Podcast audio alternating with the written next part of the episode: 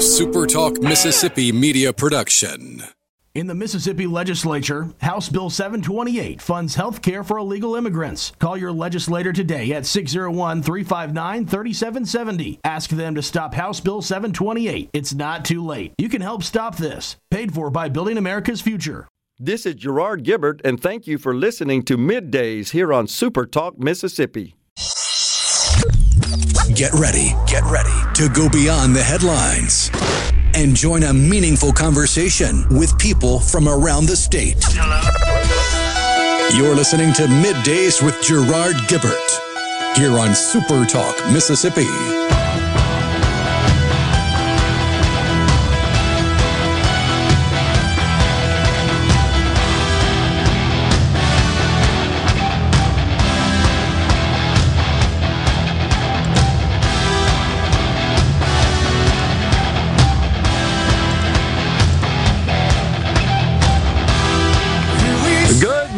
Morning, everyone, and welcome to Middays Super Talk Mississippi. I'm your host, Gerard Gibert. Along with Rhino, we're in the Element Wealth Studios, guiding you through the middle of your day with facts, fodder, and fine music on this Friday, y'all. hey, we have made it through another week here. Yeah, it's been a good one, too. A lot of stuff going on. Had some great conversation for sure coming up on the program today. Terry Herring, founder of Choose Life Mississippi. That's uh, will be an interview we'll do at 1020. And that will entail a discussion about the March for Life rally in D.C. And then at 1105, uh, JT Mitchell, Super Talk Mississippi News Director. I'm thinking Rhino's got some great Doors music in store for us for JT's appearance on the show. He a big Doors fan, of course. Speaking of music, David Crosby, founding member of the Byrds, and of course Crosby, Stills, and Nash, dead at the age of 81. And I got to tell you, I'm feeling old feeling old. Now, I'm not so sure I would align too greatly with Mr. Crosby from a political perspective, but you simply cannot deny that the singer, songwriter, guitarist was quite the talent. There's no doubt about that. And I will say I miss that music. I miss, uh, and I listen to it still. Little Crosby, Stills, Nash occasionally. Crosby, Stills, and Nash were joined by Neil Young. Crosby, Stills, Nash, and Young. CSNY, as it is tossed about to describe, uh, I guess the the acronym, if you will, to describe the rather prolific band of the '60s, '70s. But these artists from that era, they're getting up there in age, and we're losing them, sadly. Um, says his wife says, although he is no longer here with us, his humanity and kind soul will continue to guide and inspire us. His legacy will continue to live on through his legendary music. Peace, love, and harmony to all who knew David and those he touched. Thank you for your love and prayers. So, just looking back, Rhino, at some of these photos of the Byrds with the little granny glasses. Remember when that was a thing in the 60s? Well, I don't remember, but I've been told. Mr. Tambourine Man. Well, surely you've seen the videos, right? Oh, yeah. Yeah. They're, they're still viewed to this day. I mean, they're legendary, iconic in nature. It's actually the video of the Byrds performing Turn Yeah. that kind of messed with my head as a young child because that was when the technology for black and white film photography and video had kind of peaked Yeah. and color was still cutting edge. So you see the black and white footage of them singing Turn, and it's in black and white, but it's crisp and crystal clear, and it's almost high definition looking. And then I saw other videos from the time in color that were blurry, and it just messed with my head before I before I could contextualize the timeline of how video worked. Well, of course, that famous tune, Byrds' tune, Turn, Turn, Turn, featured, of course, in Forrest Gump. Forrest, Forrest Gump. it seems, as I recall, the uh, the song was fired up in the movie at the time the bus was headed from Berkeley there with Jenny on board, headed to Washington D.C. for a protest. That's what that what I seem to remember. I could be wrong about that. My recollection of that scene in the movie with Forrest Gump there in his uniform waving to Jenny, who flashes the peace sign through the back window of the of the bus. Seems like that's when the song came up. The song track of the movie may be the the best part of the whole dang film, right? The music was incredible, and uh, of course the acting was stellar as well as was the storyline. Pretty neat. You know, the other day, folks, we shared this story with you about the city by the bay. Speaking of David Crosby and all the music in Berkeley and so forth, the center of the world of the 60s for sure. Berkeley, the, the protests of the 60s and the cause of the 60s to end the war, the Vietnam War, and a protest against the man, etc. San Francisco, we shared with you the other day, they formed a committee to look at paying $5 million to every, what they describe as a long-time black resident. Well, they've come back with a hold my beer effort now, proposal. They want to forgive all the debt these residents hold and pay them $97,000 a year, each individual, for life. It would cost the city $50 billion, it is estimated. That's only if 10,000 people qualify. The payments would be given to black residents at least 18 years old. Where does all this come from? When does it stop? Does it ever? We're so twisted up into knots about this stuff. And it's it's almost as if there's a contest within these deep blue communities and states just how far they can go to push the envelope in so many different ways on so many different fronts in the name of equity. So, speaking of this equity push, something we've certainly discussed on the program before. Texas A&M University Med School. It has been revealed. Well, those folks out there have decided to remove the College of Medicine, remove prominently placed photos of white male alumni in order to show the school's commitment to diversity, equity, inclusion. That is becoming quickly the bane of society. It's its own little cult religion. No doubt about it.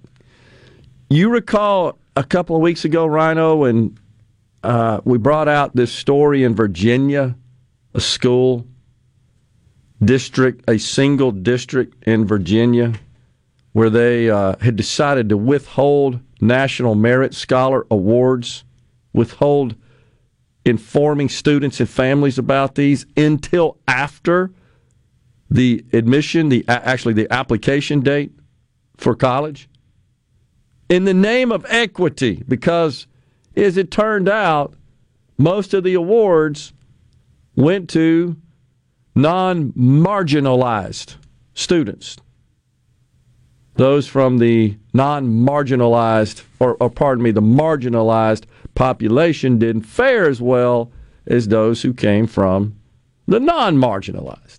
It was mostly Asian and, and Caucasian students, white students. So they said, well, we're just going to kind of uh, implement our own little social justice equity here and just withhold disclosing this information to the families, costing them scholarships, admissions, even potentially. Now it's been learned it wasn't just that one district, it's 16. So it's become a widespread problem to the point where Governor Glenn Youngkin worked with the legislature to enact a bill, a law, that now requires schools to deliver this information upon receipt of it to families so they are immediately aware of any awards received, any recognition, any scholarships. Can't hold it up. This is all, of course, in the name of equity. This is a march to mediocrity on steroids that I think is is really turning this country and, and, and sending it on a trajectory that will harm us all. No question about it. We're stepping aside for a break right here. When we come back, it's Terry Herring, the founder of Choose Life Mississippi.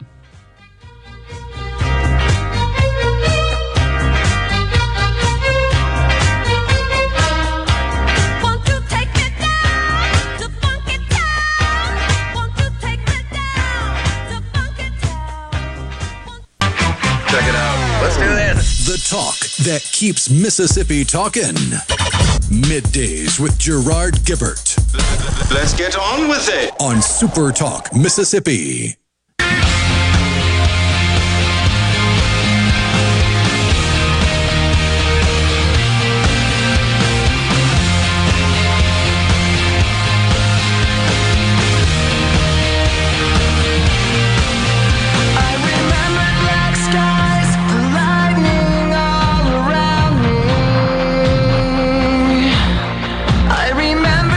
Welcome back, everyone. Midday Super Talk Mississippi in the Element Wealth Studios. Joining us now, Terry Herring, founder of Choose Life Mississippi. Morning, Terry. Thanks for joining us on Middays.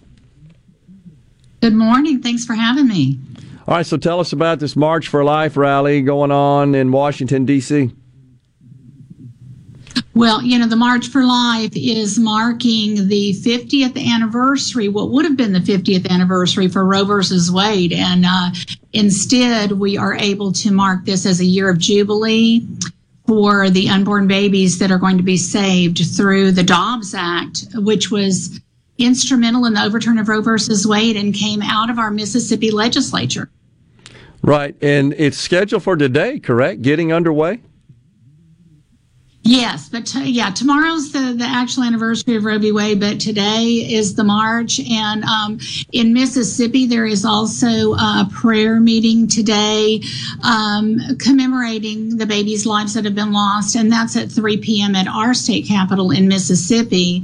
Uh, but, you know, we're all celebrating no matter what, because we are seeing such an amazing uh, time in history. You know, you were talking about inequity, but up until now, uh, the Roe versus Wade has been the giant in the land, and and without slaying Goliath, nothing we passed in the legislature uh, avoided the courts, and so this puts the ability to. Um, uh, regulate abortion in the state's hands. Mississippi has been strong. Uh, Speaker Philip Gunn has carried a lot of weight with this. We're going to certainly miss um, his departure and are hopeful that we will have a speaker that will continue to press for pro life legislation and defend the legislation that we have. We don't want to lose any ground. And Mississippi is protecting babies, and the last abortion clinic closed. But that doesn't mean that we don't still need to, to do a lot of work. Uh, Choose Life Mississippi is supporting over 30 pregnancy resource centers through our grants. Um, they are really privately raising their own funds as well, but we are getting up to about the $4 million mark um, as far as being able to distribute funds uh, to the centers. And so, one of the things that Philip and I talked about, uh, Speaker Gunn and I spoke about last year was How does Mississippi, now that we have ended abortion, uh, in our state for practical purposes. Um, again, we're still fighting um, the distribution of uh, abortion pills and that kind of thing. But the exciting thing is that we are seeing um, the state step to the plate and fund our pregnancy centers. So last year there was a 3.75 um, million, 3.75 million um, tax credit that was provided for Mississippi to distribute to the pregnancy centers, and we were able to this year um, just you know collect tax what would have been taxes at, at 1.9 million to the pregnancy centers out of that 3.75 but a lot of this is an educational process for getting people to understand. I know for um, my husband and I personally, like understanding that co- that corporations can give what would be their ad valorem tax to the Pregnancy Center Act, and that would be a, a, complete tax credit for that corporation. So we're really excited to be able to have given this money to the pregnancy centers because we have to do something to help women. Now that we've ended abortion per se in Mississippi, we want to see our statistics change. Um, we know currently that the um, infant mortality rate in Mississippi is very. How can we educate young women and get them into uh, the process of having a healthy child and knowing what to, how to parent that child if they do not choose adoption? And we should point out that this uh, this this bill that went into effect that allows corporations and individuals to contribute, it is a dollar for dollar tax credit. So, in, essentially, the way the speaker described it when he was on the program a couple of weeks ago is you're you're sending that money to the CPCs as opposed to the state the exact same amount of money. So it doesn't just reduce your tax liability it it actually offsets it on a dollar for dollar basis. So it's a great program in that respect. It allows us to determine where our tax dollars will go. Yeah. and and and in our it's very important for these pregnancy centers to really be able to do the things that we want them to do long term. Would love to see um, uh, them to be able to go fully medical at some point. Hmm. Currently, they're able to provide so many services and they're able to refer for many services. But to see uh, the statistics change in Mississippi, uh, to see that ending abortion uh, is not going to hurt Mississippi and in, uh, women, that mm. they are going to move forward and continue to live a productive life. We want to be sure we provide women with the help they need. And people can go to chooselifems.org and you can find out how to buy a Choose Life tag. And the Choose Life tags are still supporting Mississippi women through the pregnancy centers, but you can also give a tax deductible gift to Choose Life Mississippi and it'll be distributed to pregnancy centers that are in Mississippi. Yep. So uh, we're just excited about what God has done in our state and allowing us to be instrumental in the overturn of Roe v. Wade. And we've worked for many years uh, to see these laws changed, and thousands and thousands of babies have already been uh, had their lives saved by uh, by the laws in Mississippi and in other states that are protecting human life. So we celebrate that today. Sure. How, how many pregnancy centers are there now in the state, Terry? With the, the ones that Choose Life supports and have grants from Choose Life are 32 at this time, and that's mostly pregnancy resource centers. Some of those resource centers are adoption uh, centers as well. So, um, yes, we've got a lot of help going out, but there's a great need in Mississippi too. And so, uh, you know, as as we step forward say you don't have to have an abortion you will receive help. We want to come you know be good to our word. And the the pregnancy care centers do just that. Mm-hmm. they provide care. They care about the women. And there's a big difference between uh, seeing a doctor if you even went early in your pregnancy maybe nine times. Again, we need the medical community, but these pregnancy centers do a lot of things that the medical community alone, alone cannot do. Yeah. So having people there care about you and can help you through a pregnancy. Um, I think it's going to be a great thing to come to the end of this year and, and maybe the next and see the statistics in Mississippi change for the better. Attorney General Lynn Fitch, of course, who spearheaded the the Dobbs uh, case, uh, which uh, led to the overturning of Roe v. Wade, ha- has talked quite a bit about the need for the legislature to act to, to be more supportive uh, of new mothers that make this decision to, to have their baby as, a as opposed to aborting it, and that we need to get more active in that regard uh, just to help them out with that responsibility. Any thoughts about that and how your organization is working there? Well, you know, Lynn Fitch has, has been a key, played a key role in this uh, Dobbs decision because it originated, as you know, as a 15 week gestational age act, mm-hmm. and it, and it was intentional to try to reduce abortions in Mississippi from 16 weeks to 15 weeks. But it also gave us the opportunity, and Lynn Fitch took that opportunity to ask for the overturn of Roe versus Wade, and and she's speaking today um, in the in the March for Life in right. Washington D.C. We're so proud he's accomplished. Um, I think in in the in the in terms of helping women, uh, you know, this money is going to be so key because it just takes that kind of support to get women through a pregnancy that um, that you know whether she's young, whether she's uh, juggling a family at home already.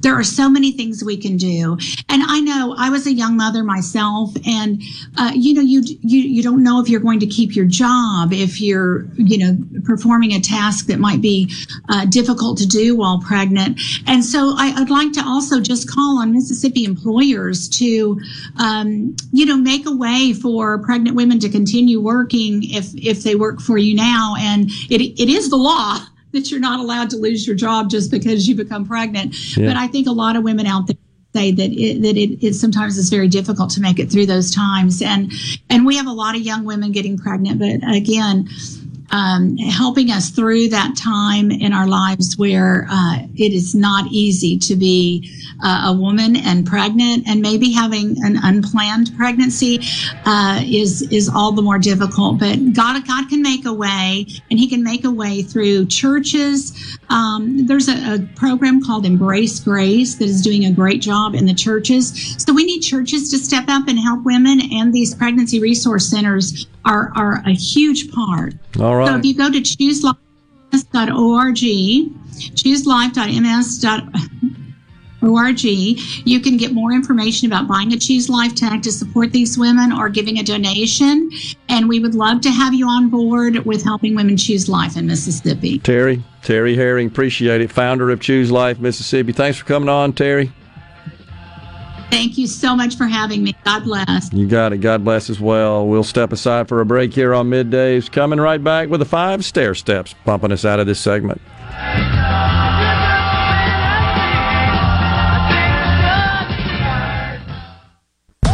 With Gerard Gibert. Welcome, welcome to our show on Super Talk, Mississippi. Okay, now you have a good one.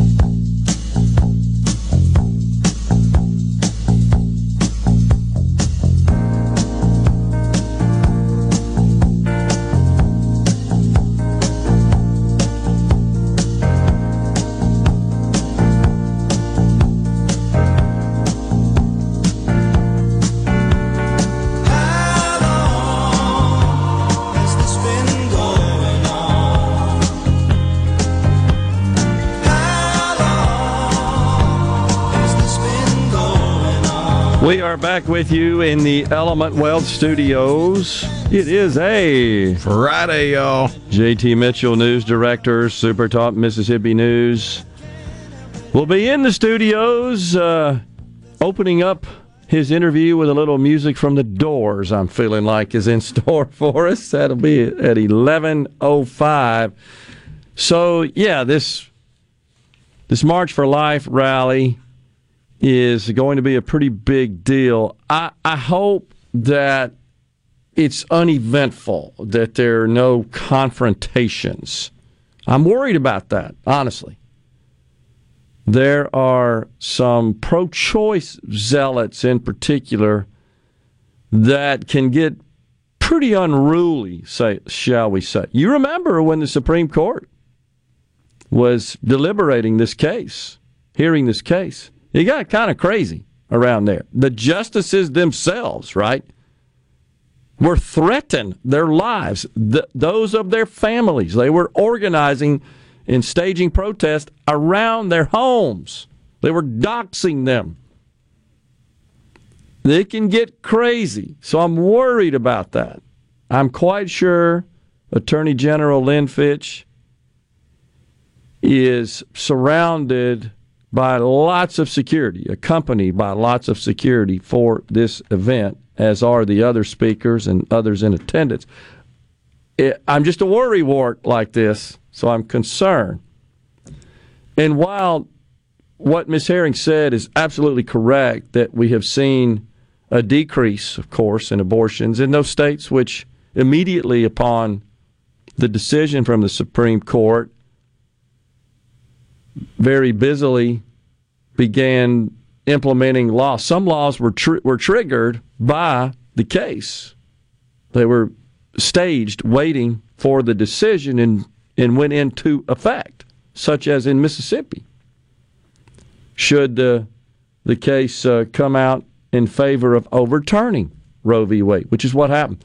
Unfortunately, states that are more pro-choice in nature they've been working just as vigorously to increase access to abortion and extend the timeline by which an abortion can be performed uh, up to the nine month period, the end of the gestation period. Some, such as California, are even providing financial assistance to those in the states that have taken a more restrictive approach, such as Mississippi, outlawing abortion, to travel to their states to receive the procedure. Now, federal regulators have green lighted the ability of pharmacists to dispense abortion pills. And a long time restriction required that only doctors could dispense. I'm going to try to pronounce it here, Rhino. Mifepristone. I may have said it wrong. Is That's the, close enough. Yeah. Is the name here? I got it right here. Mifepristone. I did it right. How about that? I was guessing, I'll have to admit. But that's the so called abortion pill. That's the drug that is approved for abortions up to 10 weeks, but required a physician to write a prescription. Now, the FDA says, well, pharmacists can do this. Don't require a physician. There's even talk that you'll be able to buy these pills online, have them shipped to you. So this is a debate that's the point is this is not over just because overturning of Roe v. Wade. The advocates on the pro-choice side are are strong in numbers. They're well funded, and they're pushing all sorts of changes in law to essentially overcome the restrictive nature of overturning Roe v. Wade that we've seen manifest at the state level. So it's just another one of those issues where the states are so so split, so bifurcated. This is maybe one of the main ones. Voting rights is the other one that comes to mind. You look at the stark contrast in the election process in from state to state. States that basically want to make it uh, almost to the point where anybody can vote as many times as they want, whether they're who they are or not. I mean, it's gotten to that level. I also saw that uh, Shuwaski Young, Democrat, you know who he is, that's been on the program before. He he ran against uh, Congressman Michael Guest as a candidate for Congress in the third congressional district. And he has announced that he is running for Secretary of State. And I caught a tweet from Mr. Young the other day which said, defeating voter suppression in Mississippi and across the country starts with electing Democrats. The D stands for deliver. And I, I started thinking, well, could Mr. Young produce a person or persons who would say publicly, yeah, I simply can't vote. I'm unable to vote in Mississippi. I'm suppressed. I, I just want to see some real life examples. Some people come forward and say, yeah, I just can't vote here. Really? Why not? I don't have an ID. Is that what they're going to tell us? Because that's probably the main thing that the Democrats attack about Mississippi's voting requirements. You've got to have a photo ID to prove you who you are. Are they going to tell us that? Going to hand us that fake news again? What do you mean you don't have a photo ID? It's pretty easy. And don't say, well, I don't have a way to get to where I got to get my photo taken because that's the same means of travel you'd use to go vote. Because we don't have electronic voting. We, we, you could mail in vote, but you still have to go through the process, and you got to have a signature on file to prove who you are. So I'm not buying that. I don't know why we keep getting these uh, these false accusations and and it's the soft bigotry of low expectations. Well, it's just flat out wrong. It's it's disingenuous. If a Republican tried to spin that yarn, they'd be called racist. But because Democrats spin that yarn, they're called noble. Oh gosh, yeah, looking out for folks, I guess is what they'll tell you. But just about this abortion issue to wrap this up, my, my concern is that while you got to be pleased if you're pro life person with the states acting after the overturn of Roe v. Wade, which, of course, the main legal aspect of that is it sent the issue back to the states. You make the call, which is the way it should be. And so states have acted.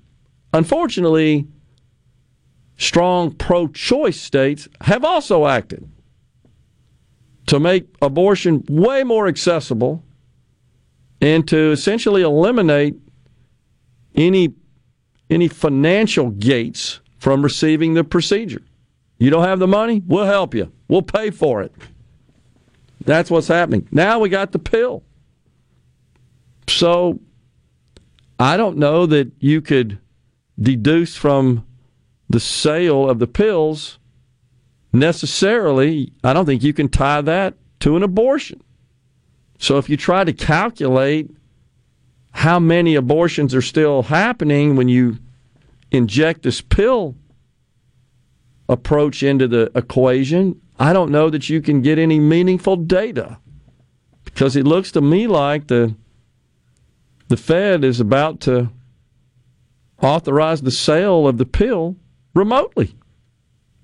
Well, I'm sure that'll work out without any issues whatsoever. And you just check the box that says what I'm 18 or or whatever, right? It's kind of the way that stuff works. It's same for pornographic content.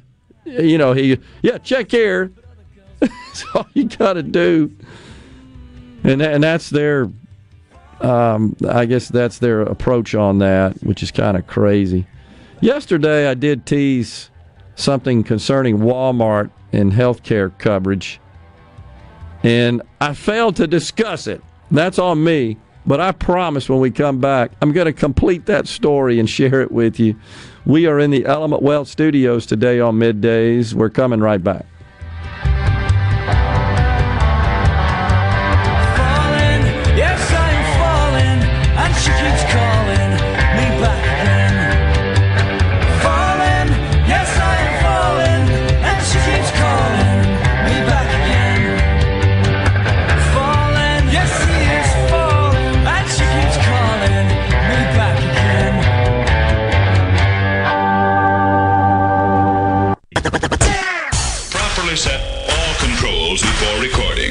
Systems go. The talk that keeps Mississippi talking. Middays with Gerard Gibert on Super Talk, Mississippi.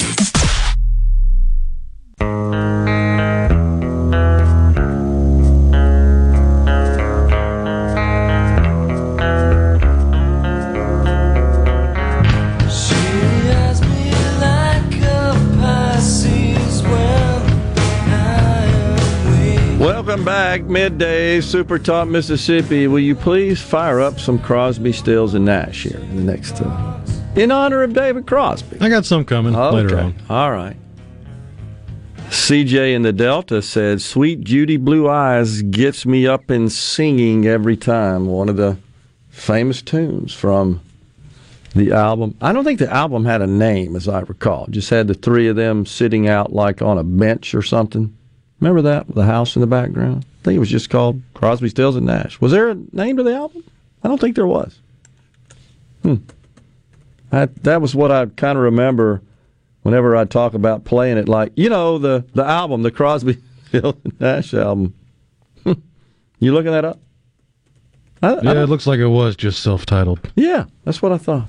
Okay, my Walmart story. So I apologize yesterday for teasing this and, and then not telling the story. Please forgive me for that. And this was an exchange I was having on social media, and it was about how to address the healthcare situation. And I just, I've said it before that services provided, it doesn't matter what the industry is, but when you're providing services, or it could be products, but they're not being paid for, you're the seller and the buyer is not paying for them. In the context of healthcare, if the healthcare provider, institution, hospital is delivering a complement of services to a patient, and those services are not going to be compensated to the hospital, it's just hard to make that business model viable, if not impossible. I, I just don't know of too many businesses that can take that kind of hit. Retail businesses across this country are struggling, for example, with theft. It's rampant. And so, how are they addressing that? You've seen this, all sorts of new technology, such as Home Depot and Lowe's are now installing RFID chips, which cost money, of course, on their power tools. And unless they disable those when you buy them and check out, they don't work once you get them out of the store. You seen this? Oh yeah. Yeah. I mean, that's an example of it, right? So they're. I think the craziest example I've seen is to protect the buggies out front, the shopping carts. What are they doing? They have wheels on one of the four. Or they have a wheel that is replacing one of the four casters, one of the four wheels underneath the buggy, Yeah. and it has a little GPS in it. And if it gets too far away from the building, that wheel locks permanently. I love it. Has to be replaced. Now, so obviously all that costs money, but clearly somebody's done the math on that and said, well, that costs less than the stuff walking off because people are taking it. But we end up paying for that.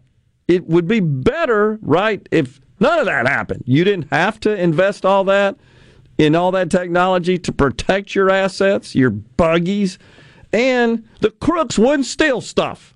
We're all paying for that. Well, in the case of healthcare, it's quite similar. Folks who are receiving services and don't have insurance, don't have a method to reimburse for those services, either directly out of their pocket or through third party insurance carriers, is just a cost that the hospital absorbs, the provider absorbs, and has to make ends meet somehow and passes it on to the people who pay or have a means to pay. So this individual said, you know, Walmart is the largest employer in Mississippi. I did a little research on that. It does turn out, in terms of the aggregate number of employees working in the Walmart organization, their stores, distribution facilities in Mississippi, turns out they're, they're number one.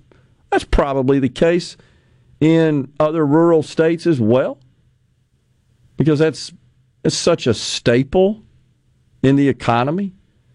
And he said, this person said, you know, if they would just raise the price of a gallon of milk by a quarter, they could provide health insurance through their group plan to all their employees. So, what is being referred to there is that an employer of that size under federal law is not required to, to provide coverage, affordable coverage is the way it's defined in the law, to part time employees, only full time employees. So they don't have to do that. And a lot of their staff is part time. They don't need them. And in fact, they can't work full time. They usually maybe work elsewhere.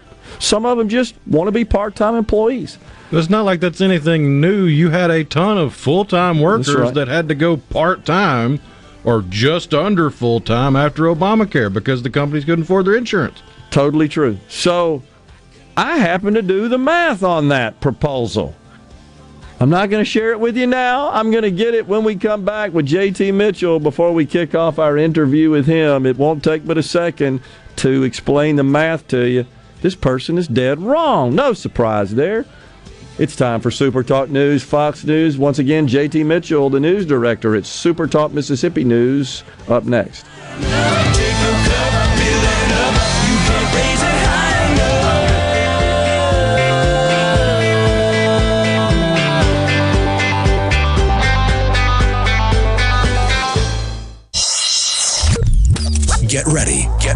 To go beyond the headlines and join a meaningful conversation with people from around the state. You're listening to Middays with Gerard Gibert here on Super Talk, Mississippi.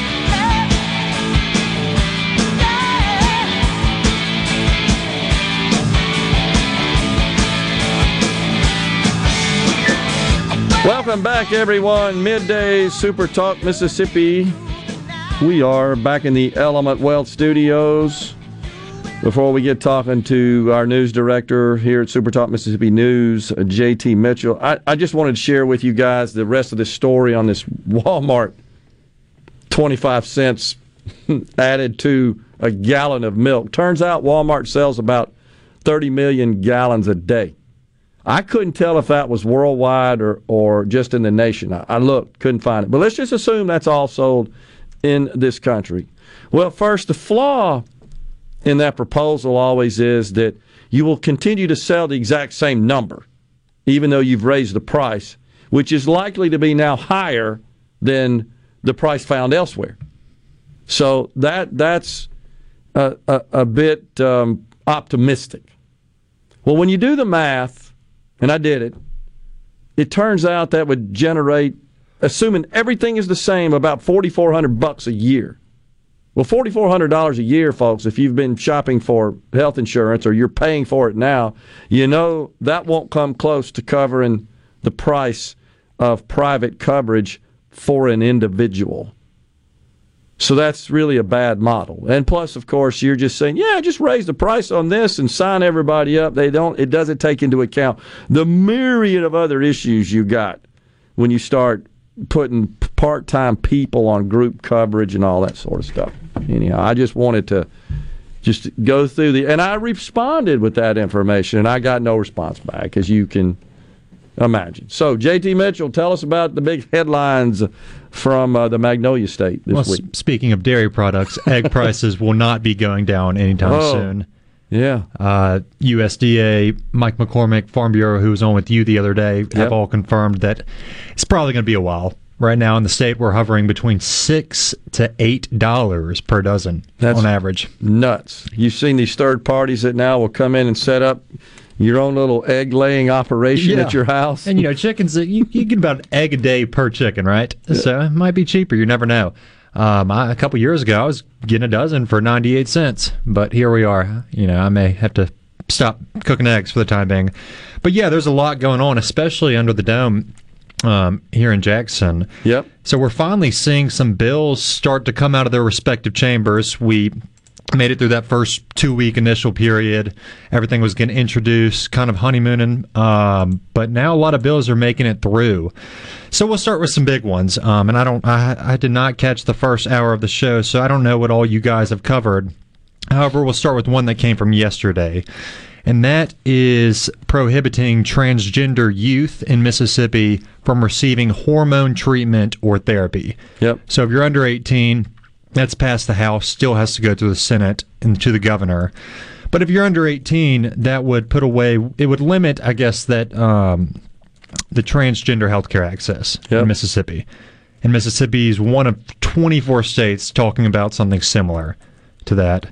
Um, and this comes in 2021 after it was banned in Mississippi for trans youth to compete in women's sports. That's last year we passed that, right? Uh, yeah, yeah. Would have no, it would have been signed in 21, so 21 session, just a couple lose- years ago. Lose a little track of the sessions here. So that was a big one that came from yesterday. A big one that I know has piqued both you and my interest is this whole electric car deal. Yep. Um, so what we're looking at is it passed The House. yeah, passed the House.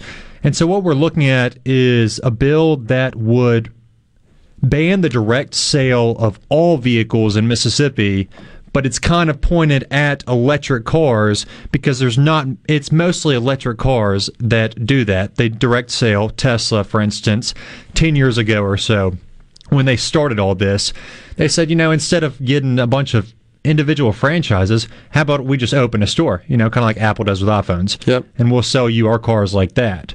But in the past, America's hinged on this model since the 30s or so, where no, we need to go through an individual retailer. Yeah. So I, I have to have, uh, you know, a, I'll use a fake name, a Jim Jones Honda, you know, and Jim Jones can sell Hondas. Essentially, they're franchisees. Yeah, is but- what they are. That that are authorized and licensed by the franchisor. Those are the folks that make the vehicles to retail sell their product. Yeah, and Tesla said, "Why? I don't have to do that." And so Elon Musk said, "You know what? We're going to try it this way. We'll open our own stores, sell our product like that." And it, it- when it happened, a lot of these um, legacy automobile makers like Ford and GM, they were skeptical, but they didn't really do anything about it. Right. You know, they kept doing their thing. Yep. And the rest of these EV manufacturers, they saw what Tesla was doing and they said, pretty good idea. We'll do that as well. And so it's growing, and the, that EV footprint is growing rapidly. You know, we're looking at maybe 10% of U.S. sales this year being EVs. Well, let's be honest. It's not. Let's be clear. It's not just EVs because even those legacy manufacturers, they've got incredibly huge plans to start transitioning their entire fleet over to EVs. Right. So they're going to be selling EVs mostly as well. But it, Eventually, it's more of this direct sale model that EVs it's, championed. it's about the consumption model. And yeah. so, in order to protect, you know, all of these individual franchises and all of these legacy automobile makers that are behind the eight ball, Yeah. essentially, a bill has been introduced in Mississippi and passed the House that would say, all right, no more direct sale.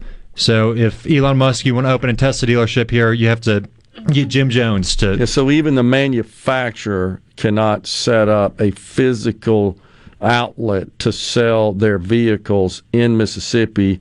In fact, that is prohibited under this bill. Right. And under current law, you have to have a dealership license to sell a car in Mississippi, but it doesn't say that the manufacturer itself can get that license. That's how Tesla was able to get their dealership license and But that's been Tesla. accepted, right, under Right. this bill, this one outlet. Well, that's because, you know, it It's happened already, already. Yeah, it's already here. And I think that may have opened some eyes. Like, hey, you know, that could happen a lot more here. Well, it's going to happen uh, certainly across the globe, honestly. And, and I think the reason we think so much of it in the context of affecting EVs is because those manufacturers who have announced their their entry into the vehicle production and sales business happen to be making EVs. Yeah, they set the precedent. Yeah. they set the precedent. Um, and like you and I discussed, it's this route to market strategy is not new overall. It's new to the car industry, and it's been implemented everywhere else in our lives. Go to Best Buy, you know, uh, buy an Apple from an Apple store. It's been implemented everywhere, right? Uh, but now it's new in the car industry, and it's a threat to something that the country's hinged on since the 30s, and to protect all these a threat to all of these individual franchises. So Mississippi wants to put a stop to it. Yeah, it just seems to me like it's a little interference in the free market here, and, and it's really somewhat, uh, could be described as somewhat as central planning on the part of the government on what the best route to market and, and what the best means of selling a vehicle is in the state Yeah, and it does seem a tad ironic that we're a free market state, or at least we say that, and here we are kind of infringing upon that. Um, but it, pa- I mean, man. and this Overwhelmingly and this, passed in the yeah, this wasn't like a bunch of Republicans saying, "Oh, to hell with EVs." this passed by 104 to seven. Six of the seven nays were Republicans. Yeah, So all Democrats voted for this as well. really surprising, honestly. This is delaying the inevitable. and it was not i mean i don't i'm not there behind closed doors but when i watched the floor when this was being presented it was a quick quick quick vote. It was just like explain like you know we're going to keep it like it's always been. Here it is. So. So if I'm a manufacturer and I come up with an idea that uh, ends up being an electric vehicle and I want to sell that directly to a consumer, to a buyer in Mississippi, I'm not able to do that. If this law passes. you have to get jim jones to do it for you Go to another state. why would i come to mississippi Right. I mean, it it is going to put Mississippi behind the eight ball economically, um, but at the same time, it would save uh, Ford's, GMs, and everybody else from having to adapt and thrive. You know, you can keep doing it the same way you always did. Yeah, here at least. And we're not talking about adapting and transitioning to EVs. We're talking about transition transitioning to a more prefer, new preferred just how you sell market. them. Yeah. yeah, just how you sell the cars. Yeah. Um, so that that's going to be a big one, and we'll see if it passes the Senate, and then if it does pass the Senate, um, you know, Governor Tate Reeves he championed this big economic project that we called a special session for. This uh, we'll see if he signs it. Yep. All right, something else that has passed its respective chamber is the decriminalization of fentanyl testing strips. Um, that would be that's a you've had some interviews on here that would allow people to test drugs before using them, even on a recreational basis. That way, they don't die if it's laced. Yeah. Um, so there's a lot of stuff going on. You right want to now. stay around and talk Yeah, some more? I can yeah. stay for We got. JT Mitchell, Super Talk Mississippi News Director, in the Element Wealth Studios, coming back.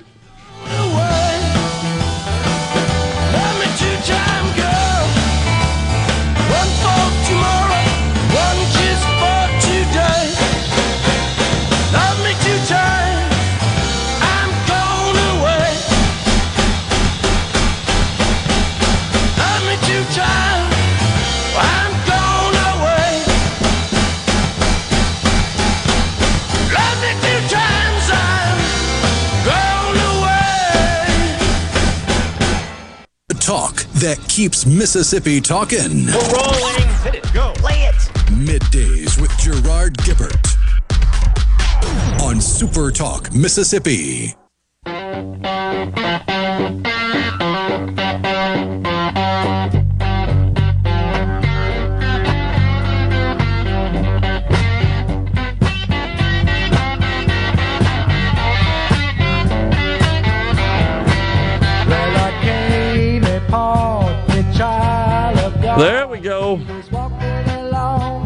Little Woodstock.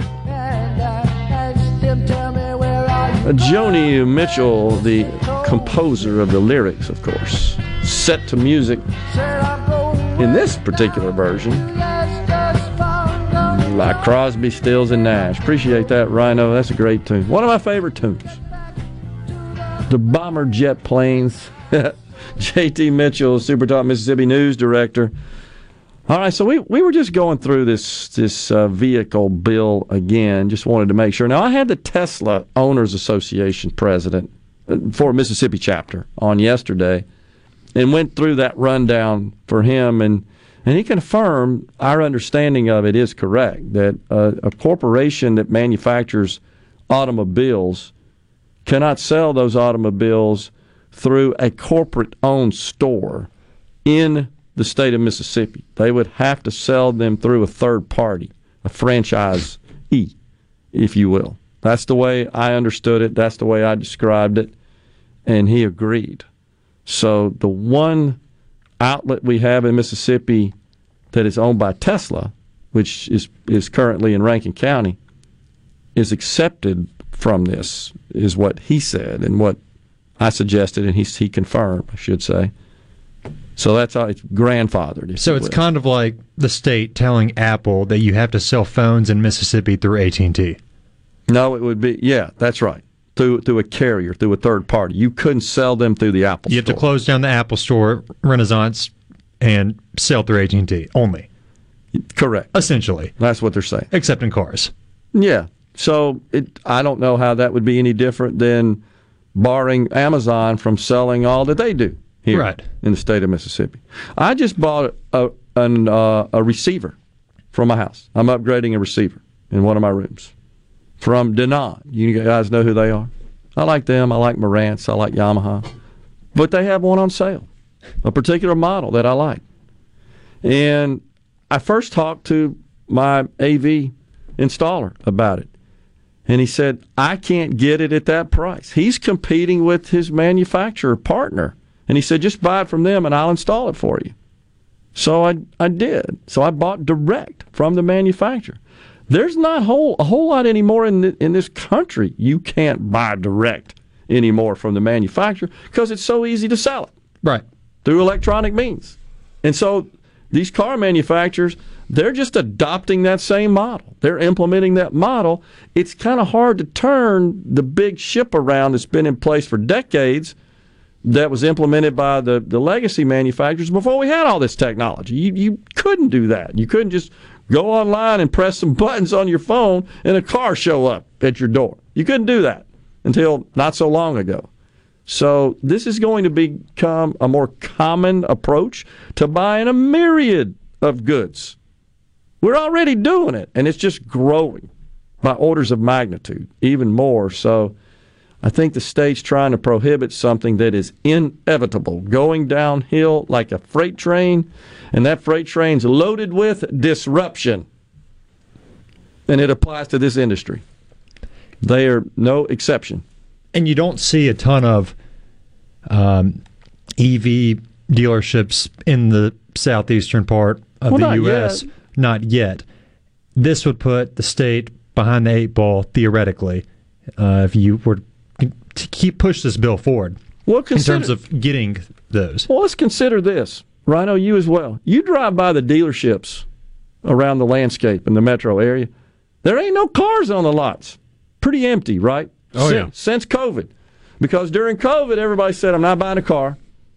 And then you had all the supply chain issues. So now the car manufacturers and dealers have figured out, hey, this model works pretty good. We don't have to spend all our money and consume all of our capital and do all this flooring, is what it's called, and have every possible option color of every vehicle model on the lot so somebody can walk off with it today. Now you just tell me what you want and we'll plug it into the machine here and it'll show up in a few weeks. More and more people, if not the majority is what the industry is reporting, are purchasing their vehicle through that approach. You guys agree? You've heard Oh, yeah. that? Anecdotally from your friends, yourself, and so forth. So then that even calls more into question, does it not, the value of the physical dealer? Uh, just come here and we'll plug it into the computer and they'll ship it to you. In the old days, you went there, you test drove, you knocked on them, you kicked the tires. I think I like this color versus that color, and then you you did all your F and I stuff and you walked out and you drove it off the lot that day and everybody's happy and they give you some gas and stuff. But now you can go online and configure these things and get them to look exactly like you want and hit a button and it can show up and even the legacy manufacturers have, have built out those tools. You just have to to do it through a dealer. And if you say, "Hey, can you show me where this is available?" You'll get they're none available anywhere in in my region. You got to order this it's more efficient for them to do that. It's it's a they're applying the old just-in-time inventory concept to retail sale of vehicles. It's going to be more and more. It's inevitable. Sorry. No, you're good. I'm interested to see as this continues to get fleshed out what the Senate's vote will look like. Agree. Um, I'm honestly curious if it was fully fleshed out before the House voted on it. That's a large vote, 106 to seven. I was shocked as well, and we'll see what happens over in the Senate. But there's still a lot more going on outside of this EV thing. Yeah, please. Um, Let's move over to hospitals. Yeah. That's been a huge topic of conversation going into the session and continues to be. As right now we have, I believe, 39 hospitals um, in danger of closing their doors, according to the Department of Health. And earlier this week, um, Lieutenant Governor Hosemann presented his plan, which seems to be the overarching Republican plan for hospitals, which is five bills. Um, including in, included in it is 80 million for in lifeline money. You know hospitals can apply for those grants not have to pay them back. It would also uh, install a nurse loan repayment program. Everybody says we don't have nurses shortage of nurses. Well this if you agree to work at a mississippi hospital you'll get up to 18 grand of your schooling paid for. Over three years that's right. Over three years yes. Um, some money for the community colleges to really fill out their programs, get things rolling on all cylinders. Um, what else did it have in it? It had uh, there's this consolidation, the consolidation bill 2323 Joey Fillingane over on the Senate side, and that's been uh, met with some criticism from the Freedom Caucus over on the House side. Uh, I actually had a conversation this morning before I came in. I was in the parking lot still talking to a uh, to a friend who's just say fairly high up in the uh, in the healthcare industry in the state of Mississippi. And uh, I asked him about that particular legislation, and they're still looking at it. This is a private. He represents mm-hmm. private uh, hospitals, and they're looking at it, and they um, with a lot of interest to are, see what that means. Are they on board with the plan as a whole? You know, I gotta I gotta be honest with you. I think at this point, the the private hospitals aren't too crazy about going out and making a run for these hospitals that are failing because it's it's a pretty tall order to turn those ships around. It might not even be possible.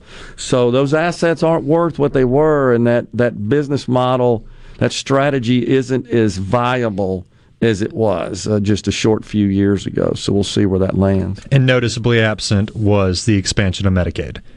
Yeah, from the bills that were offered, the expansion of Medicaid was was not included. That's right. Yes, and uh, I think it was Senator Hobson said probably shouldn't expect that to happen. Yeah, I think that's right. I don't think there's any appetite for that. But something will go through, whether it's these five bills or a number of these five bills. Something has to go through, uh, or else these hospitals will close down. That's right. Um, and they all, I think, the source of funding for these programs, as I recall, is all uh, pointing to the American Rescue Plan. You seen that yeah, as well? Well, yeah. there's a lot of money. Yeah, I mean, left. so you know, we got eight percent inflation. Well, the reason we got eight percent inflation is because we dropped all this money out of helicopters across the dang country, and the state of Mississippi received 1.8 billion dollars at the state level. Well, that's great. We're spending it all now on all this stuff. Well, the price you pay for that is nine dollar eggs. Right. And I, I mean, we went into the session with how much in ARPA money? 300? 300 million. Yeah. Yeah, remaining that remaining. hadn't been allocated yet.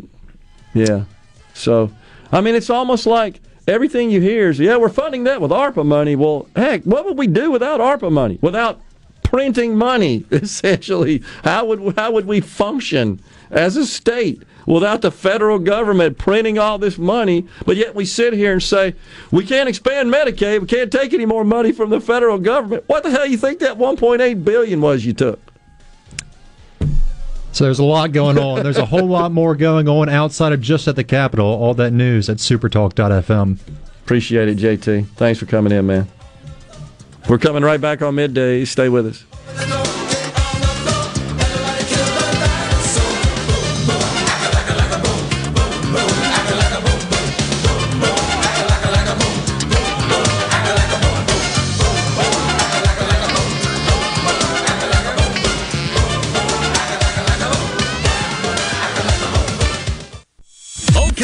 Everybody ready? I'm ready. Ready here. Middays with Gerard Gibert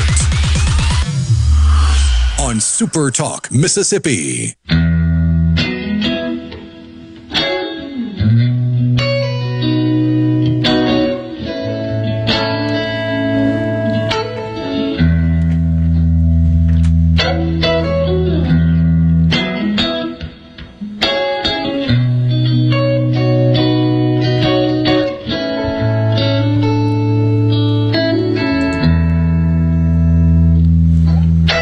Welcome back, everyone. Midday Super Talk Mississippi. Scott from Soso on the C Spire text line. Great point. So, someone buying a car from, say, Carvana online would be banned. It only applies to new vehicles doesn't apply to used vehicles. I don't think Carvana and Vroom sell new vehicles. I don't think they're authorized to do so. I don't think the manufacturers. Well, even if they do, they're not the manufacturer. They would be a third party. Well, but you still have to sell those through a physical outlet. And those those organizations, they're not in that business. They're in the business of selling you direct you, through the model that I was just describing. You go to your phone, pick a vehicle out. That's the whole idea. Doesn't Carvana have the the gigantic car vending machine though, where you can go pick them up? They do. I mean, it's another one of their routes to market. But in general, the the essence of the service is you go to your your digital device and find a vehicle, pick it out, and it, shows up. Pay for it, and it shows up. Uh, no, no surprise that uh, again this is a situation where innovators are leveraging tools created by other innovators to produce whole new products and services. That's all Jeff Bezos did at Amazon, as an example. That's all Elon Musk did. If you think about the, the commonly known inventors of our day, Musk certainly tops that list, I, I would say. He, and so all of these innovators are, are just super unusual, freaky people from, from an intellectual perspective, very creative, very innovative, and they seize upon the power of tools created by others to build new products and services. I have often argued that that's really what's more responsible for the so called wealth gap because these are special people, special in that we all don't have the kind of innovative capability and inventive capability that an Elon Musk does, or Steve Jobs, or a Jeff Bezos. Go down the list of other people that dream up these new products and services that Carvana and Vroom, as an example. Who would have thought about that? Yeah, we're going to start selling cars online. You just go here and enter some click here, click there, and hit a button, and boom, shows up. Somebody figured that out. I mean, these are just tiny examples of a myriad of uh, other examples where innovators leverage these tools. And you know what happens? And it drives the left crazy. They get rich at it because society says, yeah, I like that. I think I'm going to part with some of my money for that. That's what happens. And then the left says, wealth inequality, it's unfair. Why? Because they leverage tools to create something that people like? That's the essence of capitalism. You get wealthy by serving others. That's what they don't get. They really don't get it. Oh, we can't let you do that. Don't serve others. We got to equal the playing field in the name of equity. So please don't invent anything that I don't know might cure cancer, for example. Or, and that's that's always kind of the the go-to, right? When you think about something truly innovative that would turn the world upside down. But and, and there's there's twinkles in the eyes right now of innovators that we don't even know about. That the rest of the world we can't even envision it always has been the case. The difference now is because the tools are so powerful, so readily available, so affordable that the cycle time between concept to production has shrunk dramatically. That's a good thing. Even you've, you've probably seen reports about this, Rhino, even in vehicles. 20, 30 years ago, they said that the cycle time from a concept of a new vehicle to production, five years. Now it's less than a year. Why can they do that? Because of all the tools they have at their disposal. And and back in the uh, 70s, the early sort of days of the build out of the automobile industry, 60s, 70s, it was like 10 years. That's why they didn't change a whole lot. But think about today how radically these things change. It's incredible. And that's all a function of inventions of others that this industry happens to be leveraging. We had Mike McCormick in here the other day talking about how this has benefited the agricultural industry tremendously. It's you, you can't even you can't quantify it honestly.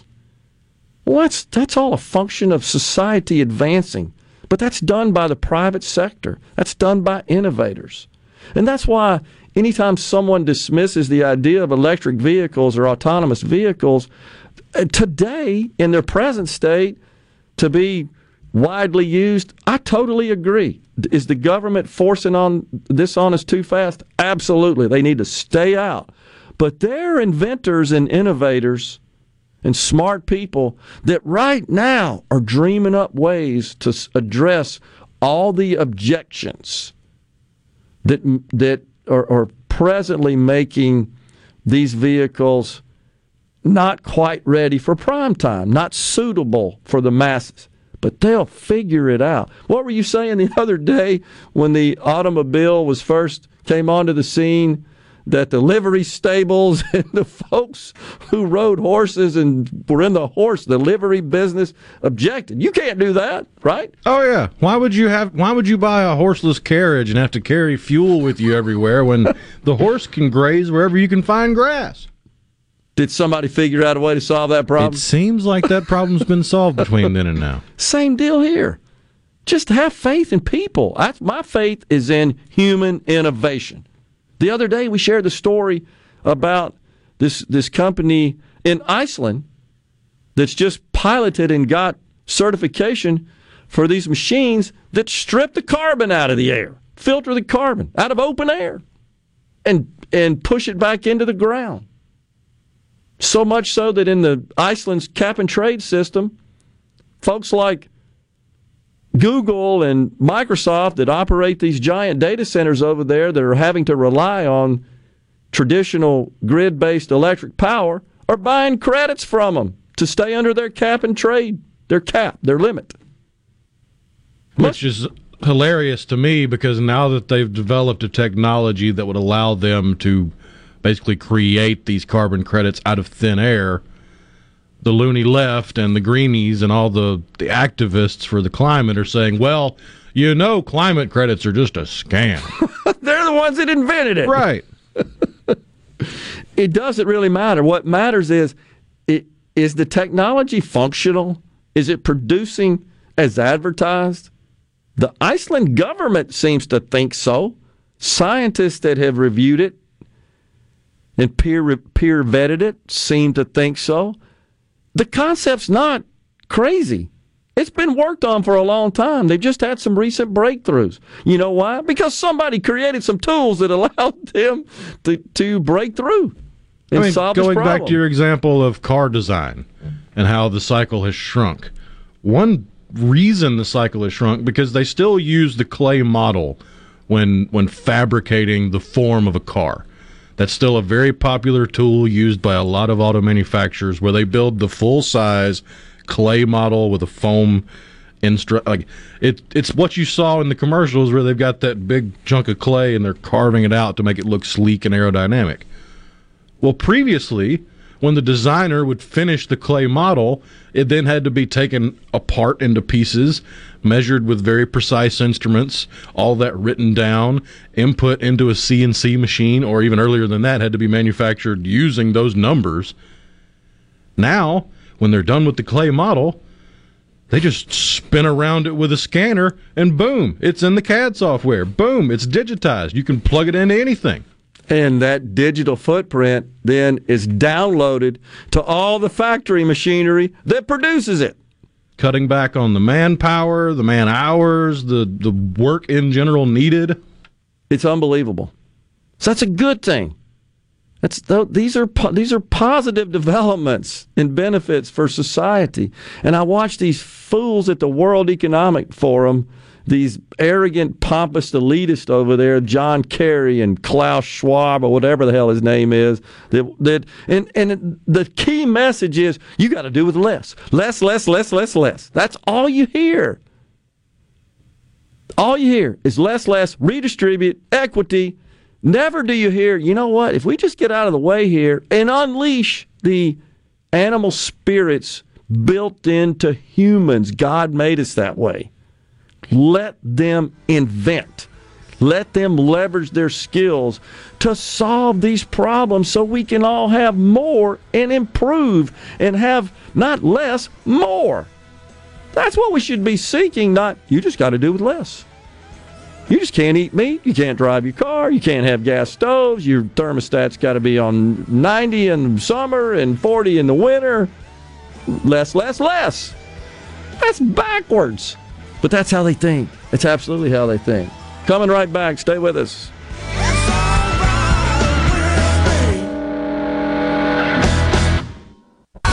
It's so awesome! Middays with Gerard Gibert. Come on, let's get on with the show. On Super Talk, Mississippi.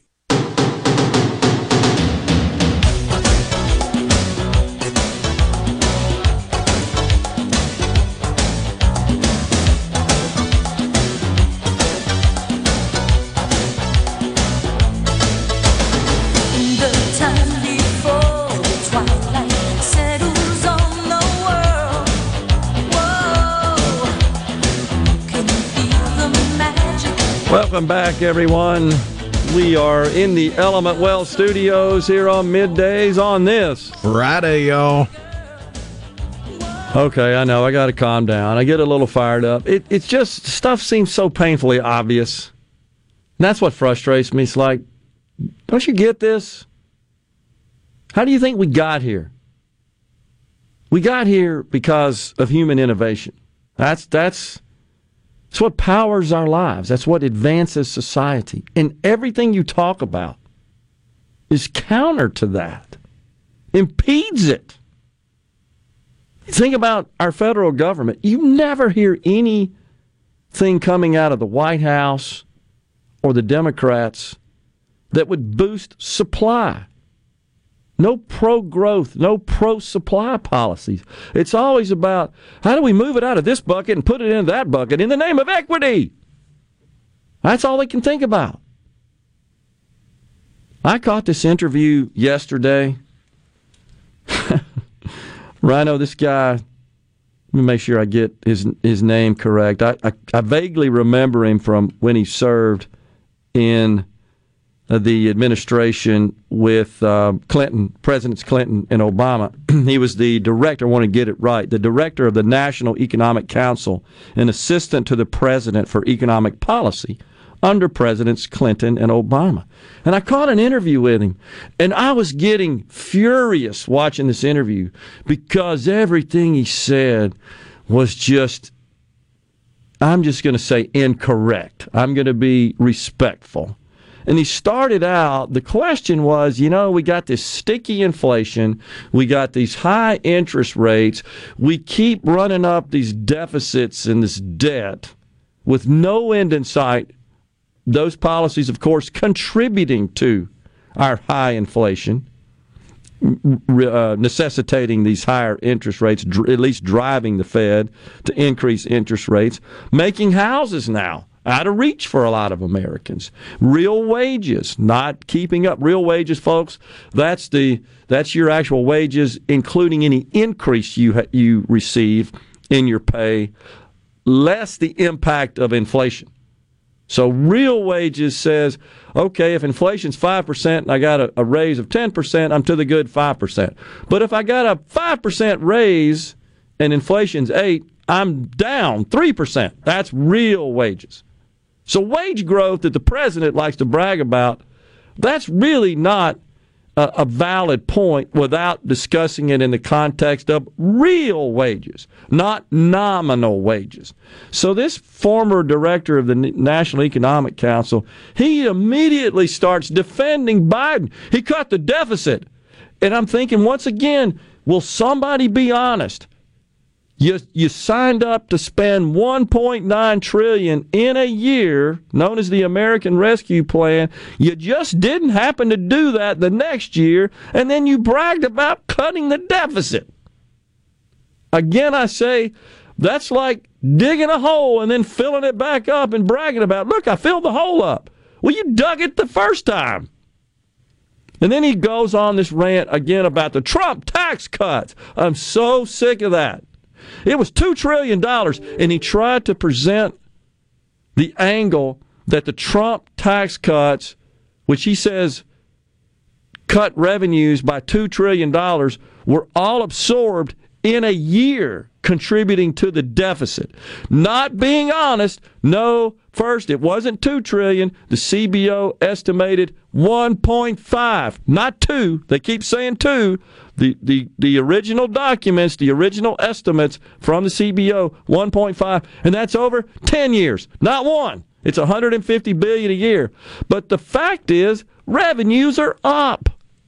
What they projected didn't come to pass, and the reason is they don't employ, we've talked about it on the program before, dynamic scoring. They just look at it as, okay, everything stays the same, which things don't. And you put these tax these new tax rates into place, this is how that would affect revenue. And then what happens is COVID hits. Okay, all those estimates are now invalid. And then we start dropping money out of helicopters and people go spend it and companies have their best years ever and the stock market goes through the roof and taxes as a result rise dramatically. Oh, but there's a cost to pay for that. It's 8% inflation and 6% mortgage rates. They just don't tell the whole dang story. There's zero interest. The question was, what do you think about hitting the debt limit to this Gene Sperling, by the way, is his name. What do you think about hitting the debt limit and the Republicans insisting that we've got to cut spending? Oh no, we can't do that. You know, we've got a statutory debt limit and it's just been it's been increased 78 times, you know, historically. We got to do it again. No interest whatsoever in cutting spending. Zero. Perish that thought. Think about cutting spending. If it's you the stubbed Trump your tax toe cuts. 78 times on the coffee table, you'd move it. That's basically was his justification for repeating that same dang mistake. Mm. From the graduate, Billy Paul, coming right back on midday. Stay with us.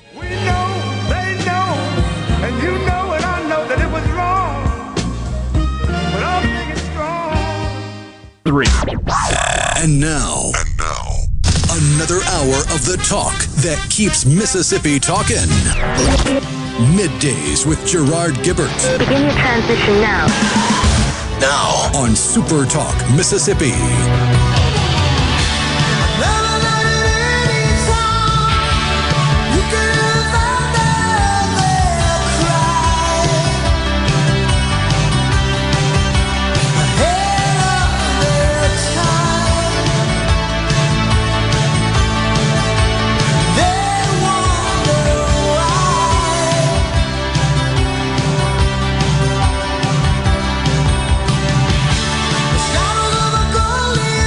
Welcome back to hour three of midday Super Talk Mississippi. We are live in the Element Wealth studios on this Friday, y'all. And we're getting fired up today, man.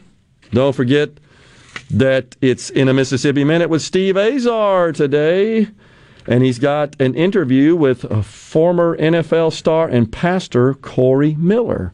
In a Mississippi Minute with Steve Azar is, pre- is presented by visitmississippi.org.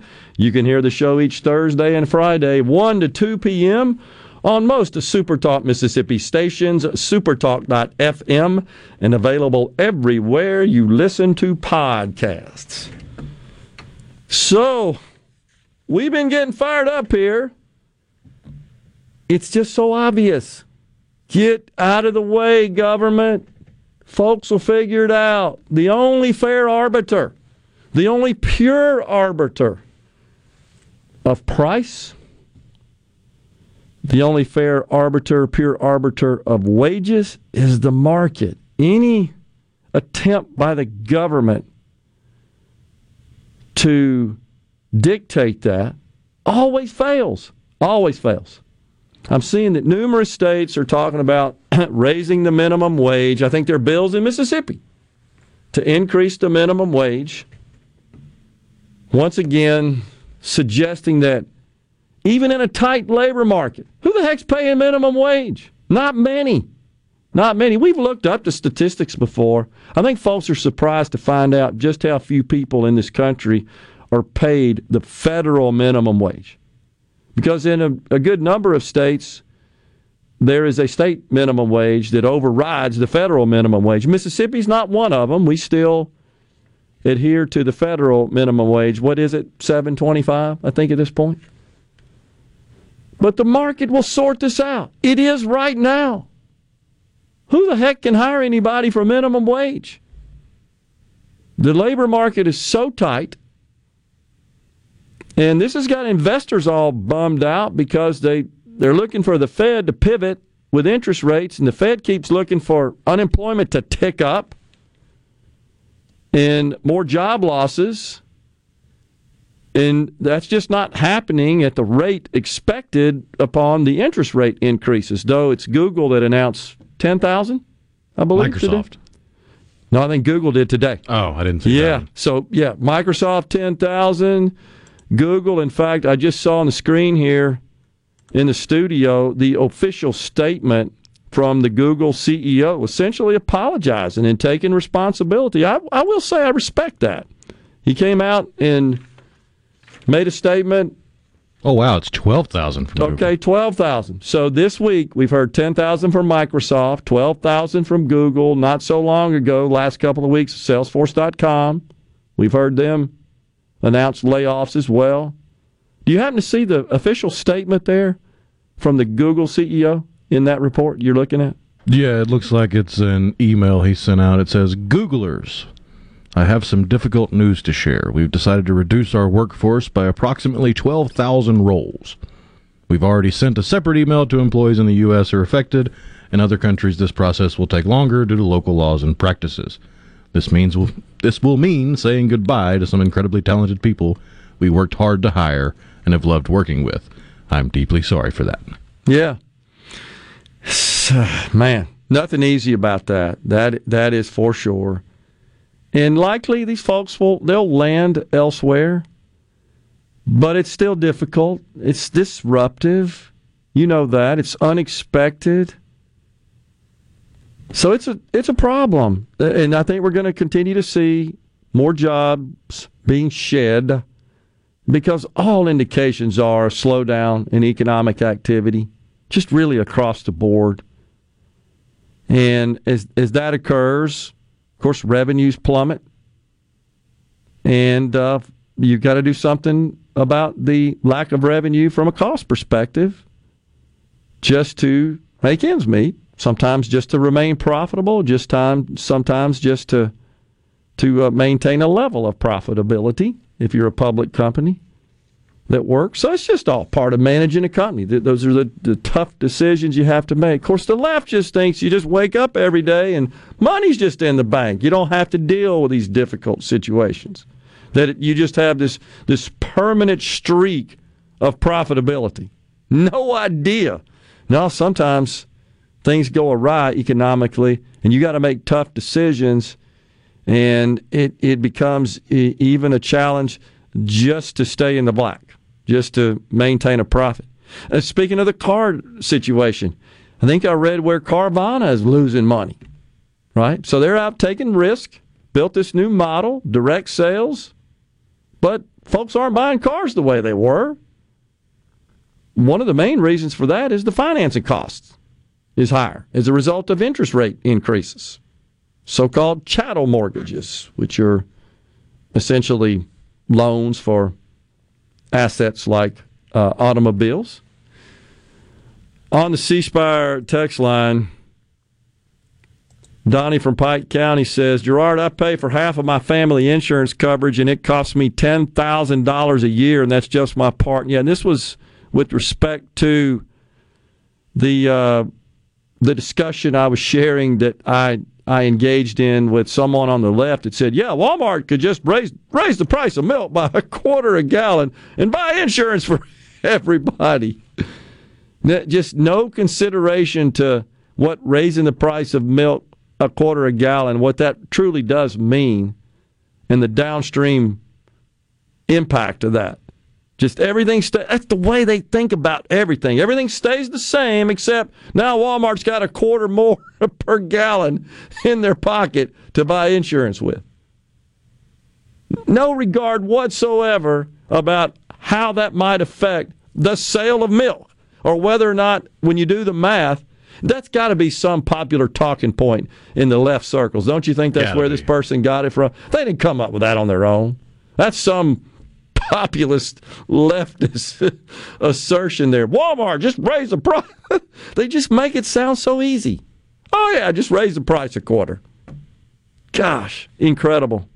I hear you, Donnie. The uh, health insurance is uh, is very expensive, no doubt about it. And uh, those who obtain their coverage through their employer, so uh, what's known as group coverage, are definitely Uh, have a bit of an advantage there. For two reasons: one is usually the employer is picking up part of the tab, the cost of premiums, because by law, for employers with more than 50 employees, they've got to offer what's called affordable coverage, and that is calculated as a percentage of household income that the premium that the employee share of premiums cannot exceed. Last I looked at that, I think that's in the 9% range. I think the American Rescue Plan and then most recently the Inflation Reduction Act that made those provisions permanent reduced that threshold. It might even be 8.5%. Used to be 9.6, but it but nonetheless you get the point there is that the employer has to offer that and if they don't, then they have to pay a penalty. I don't know that a lot of folks realize that and they also can if requested by the employee release the employee to go purchase coverage in the exchanges, subsidized coverage. That's all part of the Affordable Care Act. That's part of the plan. I hear you, Donnie. Mose says forcing one to provide services without compensation is slavery. Uh, You're absolutely right, Mose, and it, it's uh, certainly a point that I try to bring up every time you hear the left say health care is a human right. No, health care is the work product of other humans. You don't have the right to someone else's work product. That's what they're saying. No. There's a distinction between that and unalienable rights that are granted by our Creator. That's not the same. That, that is not the work product of others. That's a complete ruse. And uh, an inappropriate way, I believe, to to promote the, the idea of universal coverage. It's a right. Oh, we're reminded about Marrakesh Express, which was also on the Crosby, Stills, and Nash album that I think is just named Crosby, Stills, and Nash, if I'm not mistaken. That's the one that had Sweet Judy Blue's Blue Eyes on it. I tell you a tune I'd like you to play if we can get to it that's on that album is Wooden Ships. I've read the lyrics before. I have no idea what they're talking about, but it's a pretty cool song. if you can find it, Rhino. We're going to step aside for a break right here on middays. We're in the Element Wealth studios. Coming right back. Hypothetical, working on something that I'm proud of. Out of the box, an epoxy to the world and the vision we've lost. I'm an apostrophe. I'm just a symbol to remind you that there's more to see. I'm just a product of the system of catastrophe, and yet a masterpiece. And yet I'm half diseased, and when I am deceased, at least I go down to the grave and die happily. Leave the body of my soul to be a part of me. Now back to middays with Gerard here on Super Talk, Mississippi.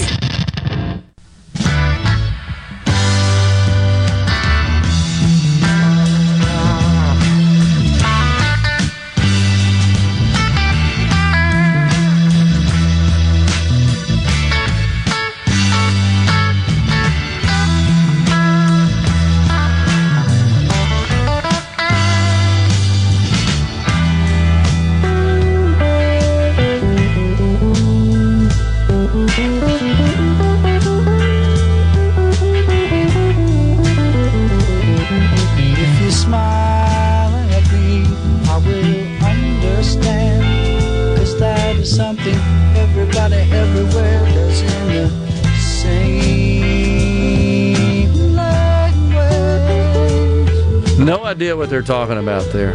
My wife always said, I like the song and I'll play it. Sometimes I'll sing along with it, you know, and Julie always says, Why do you listen to that drug induced stuff? She's probably right, too. Like, what are they talking about? oh, gosh. oh, well. Hakeem Jeffries, you know who he is, right? He was uh, the Democrats' candidate for Speaker of the House. And he knows his ABCs. That's right. We played the, the clip of him right after McCarthy was elected. He went through the ABCs and pretty much blasted the right and touted the left. He says Social Security is not negotiable. He just tweeted that. But I got to tell you about old Robert Reich, as Rush used to say. Robert Reich is a he's a miserable human. Let's be honest. He is insanely jealous and envious. I really do believe that. And I follow him on Twitter because it's it's a constant barrage of leftist rhetoric that really attacks capitalism, attacks wealth creation, attacks everything I believe in, which is low taxes, low regulation, free markets, limited government. He just berates any idea consistent with that. He said this a couple of days ago I'm sick and tired of hearing this lie peddled by the GOP and corporate media. Raising the debt ceiling does not increase spending or the federal debt. It simply allows the government to pay bills it has already taken on, and defaulting on the debt would be catastrophic. So I responded to old Robert it ain't about that. It's about having an adult conversation about the reckless spending. Nobody said they're in favor of defaulting on the U.S.'s obligations. But what they have said, this effort being led by the Republican controlled House and Leader McCarthy, or Speaker McCarthy, pardon me, is that, guys, we just can't get into signing off on this debt ceiling. Yeah, we need, we, we understand we got to get there, but we got to talk about reining in spending.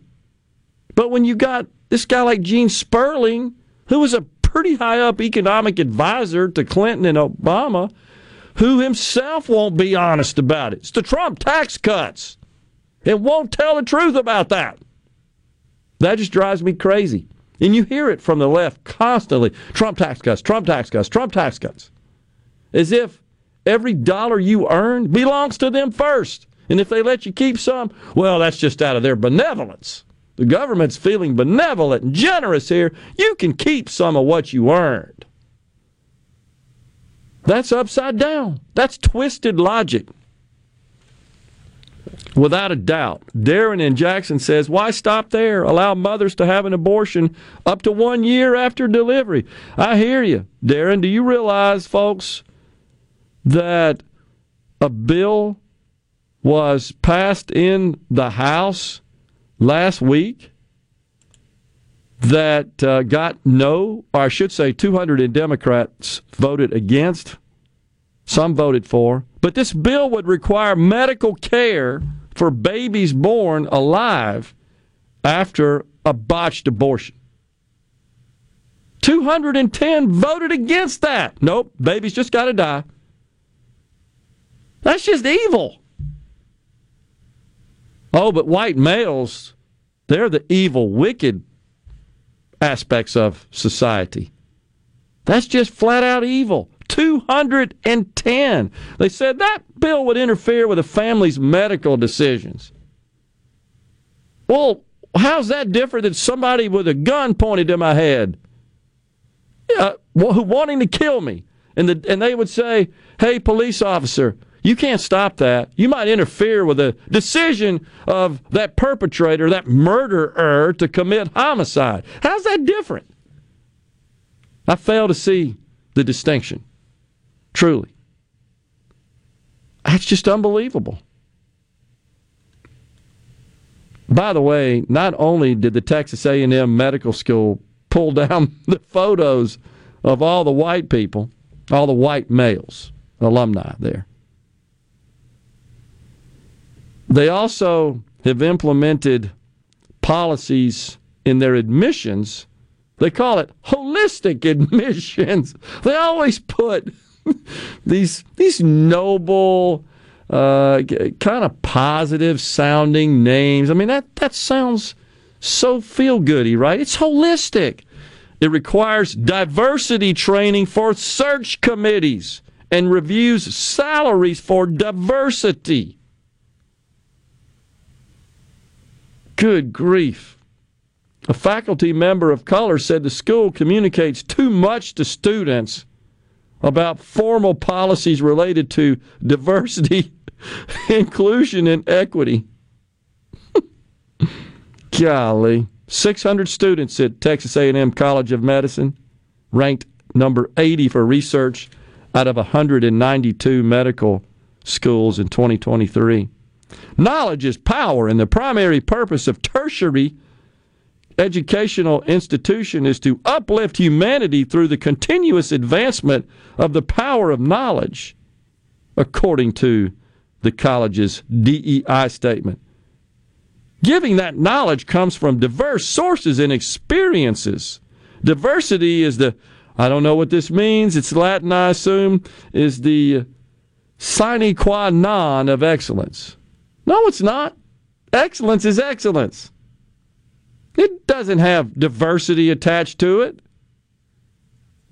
True excellence is blind to the physical traits of an individual engaged in producing excellence. Anything outside of that, honestly, is discrimination, is racist. This this total deliberate transition away from a meritocracy in this country, I think, is the number one challenge of our time because it is, it is affecting every corner of society.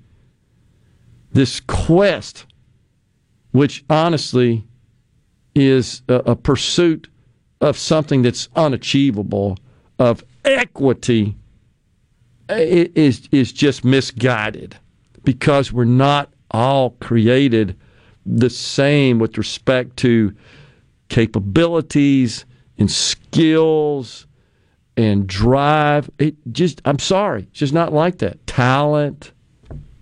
Doesn't matter how much I work out or train, I will never be as fast as Usain Bolt on land or Lochte in the water. Yeah, I've said it before.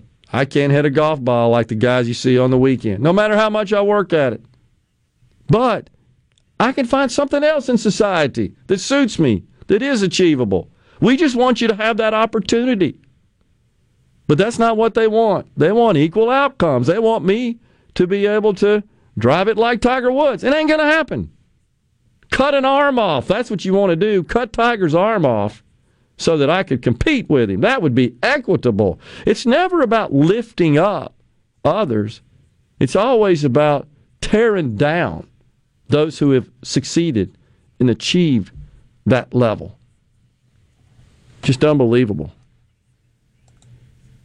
I don't know about Lisa Marie Presley. Somebody asked. Was buried at Graceland. Was was she? Yes, she was laid to rest at Graceland in the um, in the little garden there, the meditation garden. With uh, I believe she was laid to rest alongside her late son Benjamin. Okay. In a private ceremony, they're going to have a public memorial in coming days, but it was a private ceremony for only family and friends. Totally shocked to find out that Gerard had sometimes disagreed with Crosby's political ideology. Could produce large savings to the consumer, says Seth, by cutting out the middleman. And you're talking about the automobile uh, dealer situation. It, it could, but I still maintain that a lot of folks would still want that experience of dealing directly with a dealer. So, dealers, it is incumbent upon you to to determine and promote and sell your value proposition. Why should I pay you and do business with you. That's the essence of free markets. Tell me why you, I should do this transaction with you. Not because, oh, the government says you have to. That's why. No, that's not free markets. That's anything but. Stay with us. Half an hour left on middays in the Element Wealth Studios.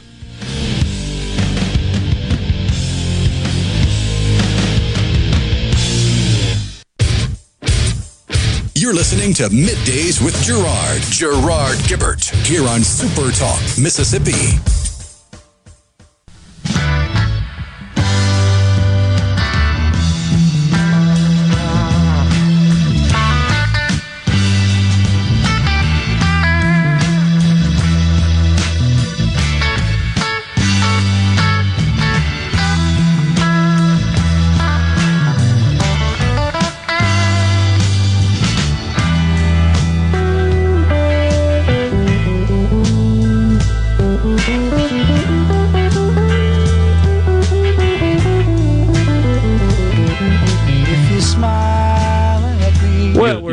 Spin. I like it, man. The one I had loaded wasn't working, so I had to back up and punt. It's a great tune. I have no idea what they're talking about. have some of my purple berries. What does that mean? On the C Spire text line, Brandon from Corinth says, It's a terrible idea to do that with the car industry because you are interfering with the free market. You're keeping people from buying how they want and keeping companies from having to adapt. So in the future, when this is the normal, companies that didn't keep up with the times are going to collapse because they're too far behind. They didn't grow. Uh, It's totally right. Uh, and I, I've witnessed this and experienced it in in my industry, which is probably arguably the most dynamic, just because it changes so much. It's um, it, it- it's one that is still evolving, still maturing, but went through the same thing. The we call it the route to market, RTM, route to market. And in the early days, I, I know I said this yesterday, but it bears repeating. In the early days, when our, the primary product we sold, and of course it was accompanied by our services, were personal computers. Early days of personal computers, 85, 86 time frame, early 90s. And, you know, I always knew that, you know, we're not going to be able to survive off this for too much longer. They're going to be selling these things in blister packs at Walmart for a thousand bucks. And they are, of course, today. And what happened is the uh, the systems got uh, advanced and friendly enough so that you didn't need any help. You just buy them today. You you don't have to have a technical person get your PC, for example, or your laptop into a state that you can use it. Well, back in those days, that was a pretty involved process. It was just bare metal, as we used to call it. And you had to do a lot of work to get it ready to go. And so you needed a third party, and you'd pay for that. Uh, we called it burn in back in those days. And literally you would you would plug it in and let it run diagnostics for at least 24 to 36 hours because it was known that most of these machines if they were going to fail it was going to happen within 36 hours of use. And so before it went out your building and you went and installed it at the customer location, let's vet out flush out I should say any of those uh, problems today and get them repaired under warranty before we send the customer on their way. We called it burn in. I had a room for that down the street, my old building. Then that evolved into to the term configuration. We would configure. But it, so things evolve. We don't need that anymore. So we had to find something else to do. Well, that might be the case here. You just can't rely on the status quo forever because it's a disruptive world. Innovators are out there dreaming up new routes to market, new products, new services. That's why there aren't radiator shops all over the place. We don't have those anymore. That's an example. We don't have TV repair stores. You don't need that. You just throw it away if it doesn't work. I remember when you'd have to buy those from a dealer, and they'd have to come to your house, and it'd take them several hours to get a color TV to work. I totally remember that. And then if it broke, they'd come out with their suitcases full of tubes. Is it this one? No. Is it that one? They keep putting tubes in. it. well, that's all gone. So we don't need people doing that anymore. Okay. I'm also thinking that folks that make and install clotheslines, to dry your clothes outside? Uh, do they do that anymore? I don't think so. Maybe a few. Rarely. Yeah, that's pretty rare. I, think the the highest populations or highest percentage of the population that still does that exists in large cities. Okay. So there's a million examples. Which seems a little ironic because they have less space. I wonder why. That's weird. But Just like that's that's really the only place you still see it in practice.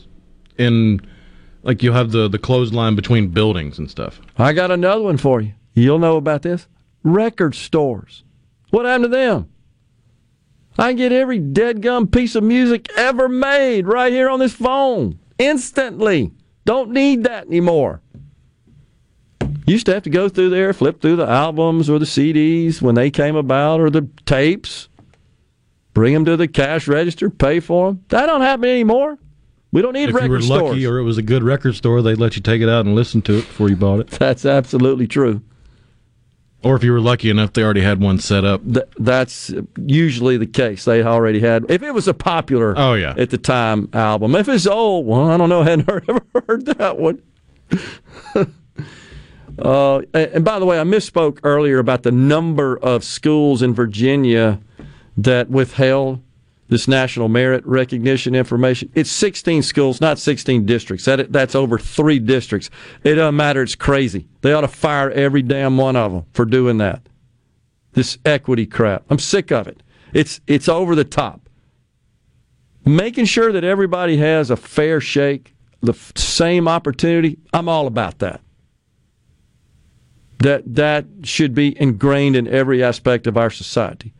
But then you cross the line when you say, I'm sorry, even though you did better than someone sitting next to you, you have to just have the same outcome that they do. Sorry. Where did we get to this point in this country where we don't recognize or reward merit or performance or excellence? That is a recipe for disaster. That's communism. That's communism without the material aspect of it, but it's still rooted in the same Marxist garbage. What is the purpose of this bill? You're having to order vehicles now, very little inventory on car lots. Yeah, we agree. That from Robert Brandon. That was an observation we made earlier, Robert. I, I hope you heard that. It's since COVID, pretty much that's changed that whole deal. The lots aren't full of vehicles, and it's a, it's good for the dealers. They don't have to go tap all their, their credit lines and and and uh, utilize the, all these flooring facilities to bring all this inventory in and hope it sells. And by the way, if it doesn't, then they start discounting it. I got to get rid of this inventory, make room for the next models. That's that's the way that works. Well, now they, that risk has been stripped out of the model to a great extent because people have become accustomed to, well, when I buy a new car, I'm just going to order up exactly what I want. I just have to transact that, process that through a brick and mortar dealer. Now imagine the savings for the consumer if they could skip out on the dealer and not have to pay the dealer's overhead and just get it straight from the manufacturer. Unless that dealer can provide some value that society will pay for. That's as simple as that. Johnny in West Point says, yeah, and they're selling at full list. I agree, because they can't. Some over list. You've heard examples of that. Oh yeah, especially for high demand models. Yeah. Let's be honest, legislat- legislators are simply supporting dealership owners who contribute widely to campaign coffers. I really don't know that. That's on the C Spire text line. I, I- Sure, what it looks like though. it it kind of does, but I mean, I It don't. definitely I'm looks just saying. like they're protecting a, a small minority of individuals in the Magnolia State, being those that own dealerships, over the much larger percentage of the Magnolia State that purchases vehicles. Yeah. Uh, anything's plausible. I'm just saying I don't have any evidence of that personally. So I, I, um, you know, I hesitate to just uh, draw that line in the sand there. What about the nurses that are staying here that still owe on student loans? Need to help them as well. That's probably something that again the legislature ought to consider. But any any time you delve into this idea of just giving money to people from the government. This is exactly what happens. What about me? What about me? What about me? It's exactly what happens. The whole the whole notion of student loan forgiveness from the federal government. Oh, who gets most aggravated about that? Understandably so, justifiably so. are people that took care of their loans. Had to take care of mine. Why don't you? I could make the same argument, honestly, about this car dealer thing. I dealt with that, man. It's hard. Manufacturer comes in, you got to have a talk with them. We cannot survive if you're going to sell direct against us. You got to make a choice. Either you want us to be part of your model or you don't. So, you know what we had to figure out? They'd come to us and they'd say, the manufacturers, the Cisco systems of the world and the Oracles and those guys, what is your value proposition? Why do we need you? What can you do to enhance our market efforts, our penetration in the addressable market? You better have your story ready. They're right. Absolutely right. And we were able to show, yeah, we evolved. We better figure out something other than just them protecting us. We better come up with some way to appeal to the market so that they will spend money with us. You get pretty good at that. That's what it ought to be about. It shouldn't be because you have to. Sorry, Mr. Customer, you just have to. Because the law says you do. No. Better get your value proposition ready. The Blues Brothers uh, pumping us out here on middays, coming back in the Element Wealth Studios.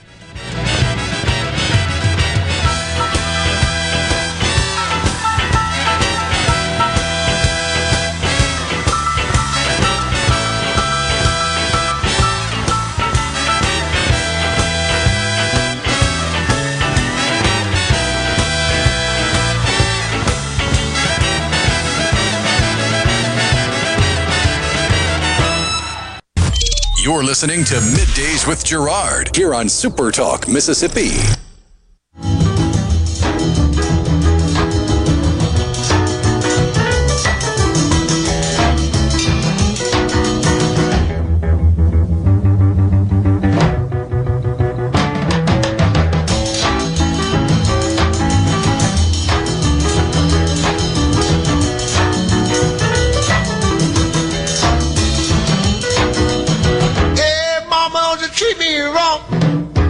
From Tishomingo County says still hangs his clothes out, likes the fresh air smell. I, I agree. I do too. I remember that when I was a kid, especially the sheets, right, Malcolm?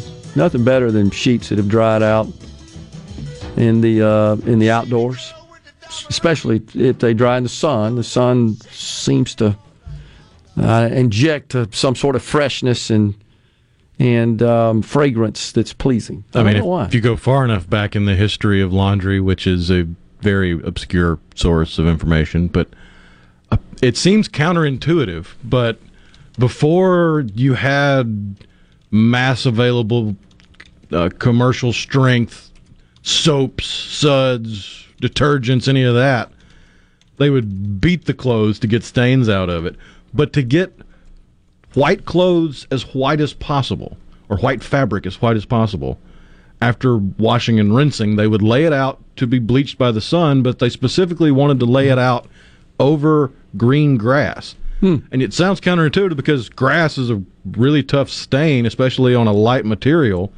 But if you carefully place it on the grass, there's something involved in the the I just went blank on the scientific term, but basically the grass breathing hmm. that oxidizes and cleans and adds that. Sm- it's weird, but they were doing that 500 years ago to make their whites whiter Didn't instead of that. using bleach. You think it's maybe a, a byproduct of the photosynthesis process, the absorption there? Something in there. How about that? On the C Spire text line, somebody that uh, seems like is uh, not in agreement with many of our views here, Rhino, says, How much do you recommend to cut Social Security and Medicare? Is that Does that look like somebody looking at the history that doesn't quite agree with our, our world? Oh yeah, that's the person that said I needed to be taken off the air because I was calling President Biden a bumbling buffoon who doesn't know where he is. Oh, you told the truth, in other Right. words. Yeah. One of Um, those inconvenient truths.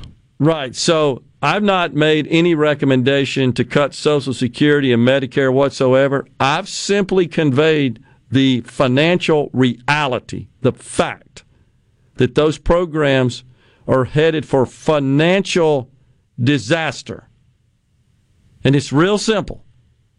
You either got to get more money coming in or less money going out or a combination of the two.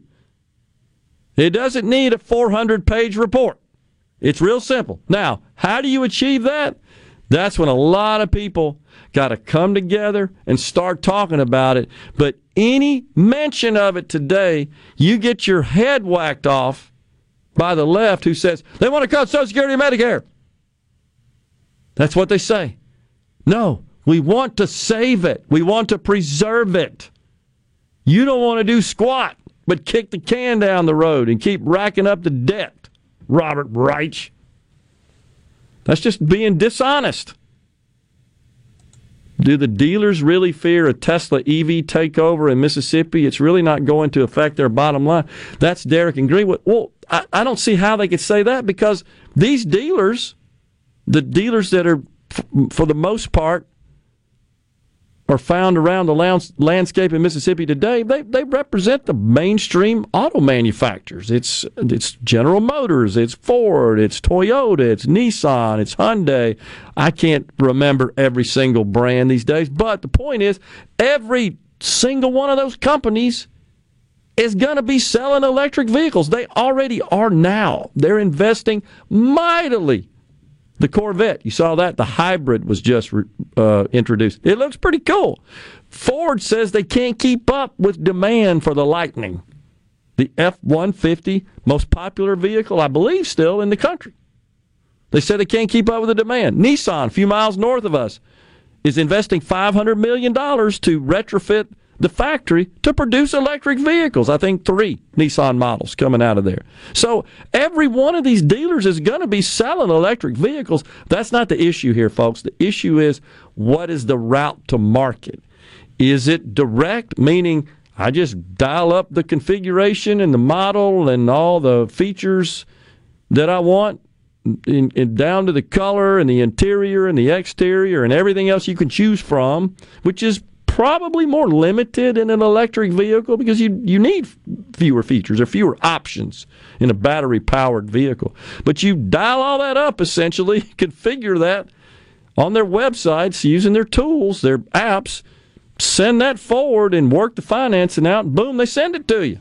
That's what's the question is about here is that route to market.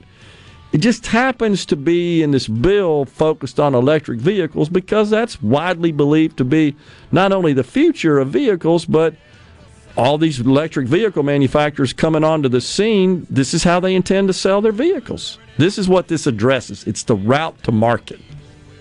It's a bad bill. Yeah. I'll just say it. It's a bad bill. It shouldn't see the light of day. The Senate shouldn't vote yay on it, but if they do, Tate could make a splash by vetoing it. I totally agree. He'll look like a, a, a very much a champion of free markets and anti central planning. That's what this is central plan. No, you can't have that dealer. You can't sell that. Can't do this. We are out of time here, folks. Thanks so much for joining us. Have a great weekend. We'll be back with you Monday. Until then, stay safe and God bless everyone. SuperTalk Mississippi media production.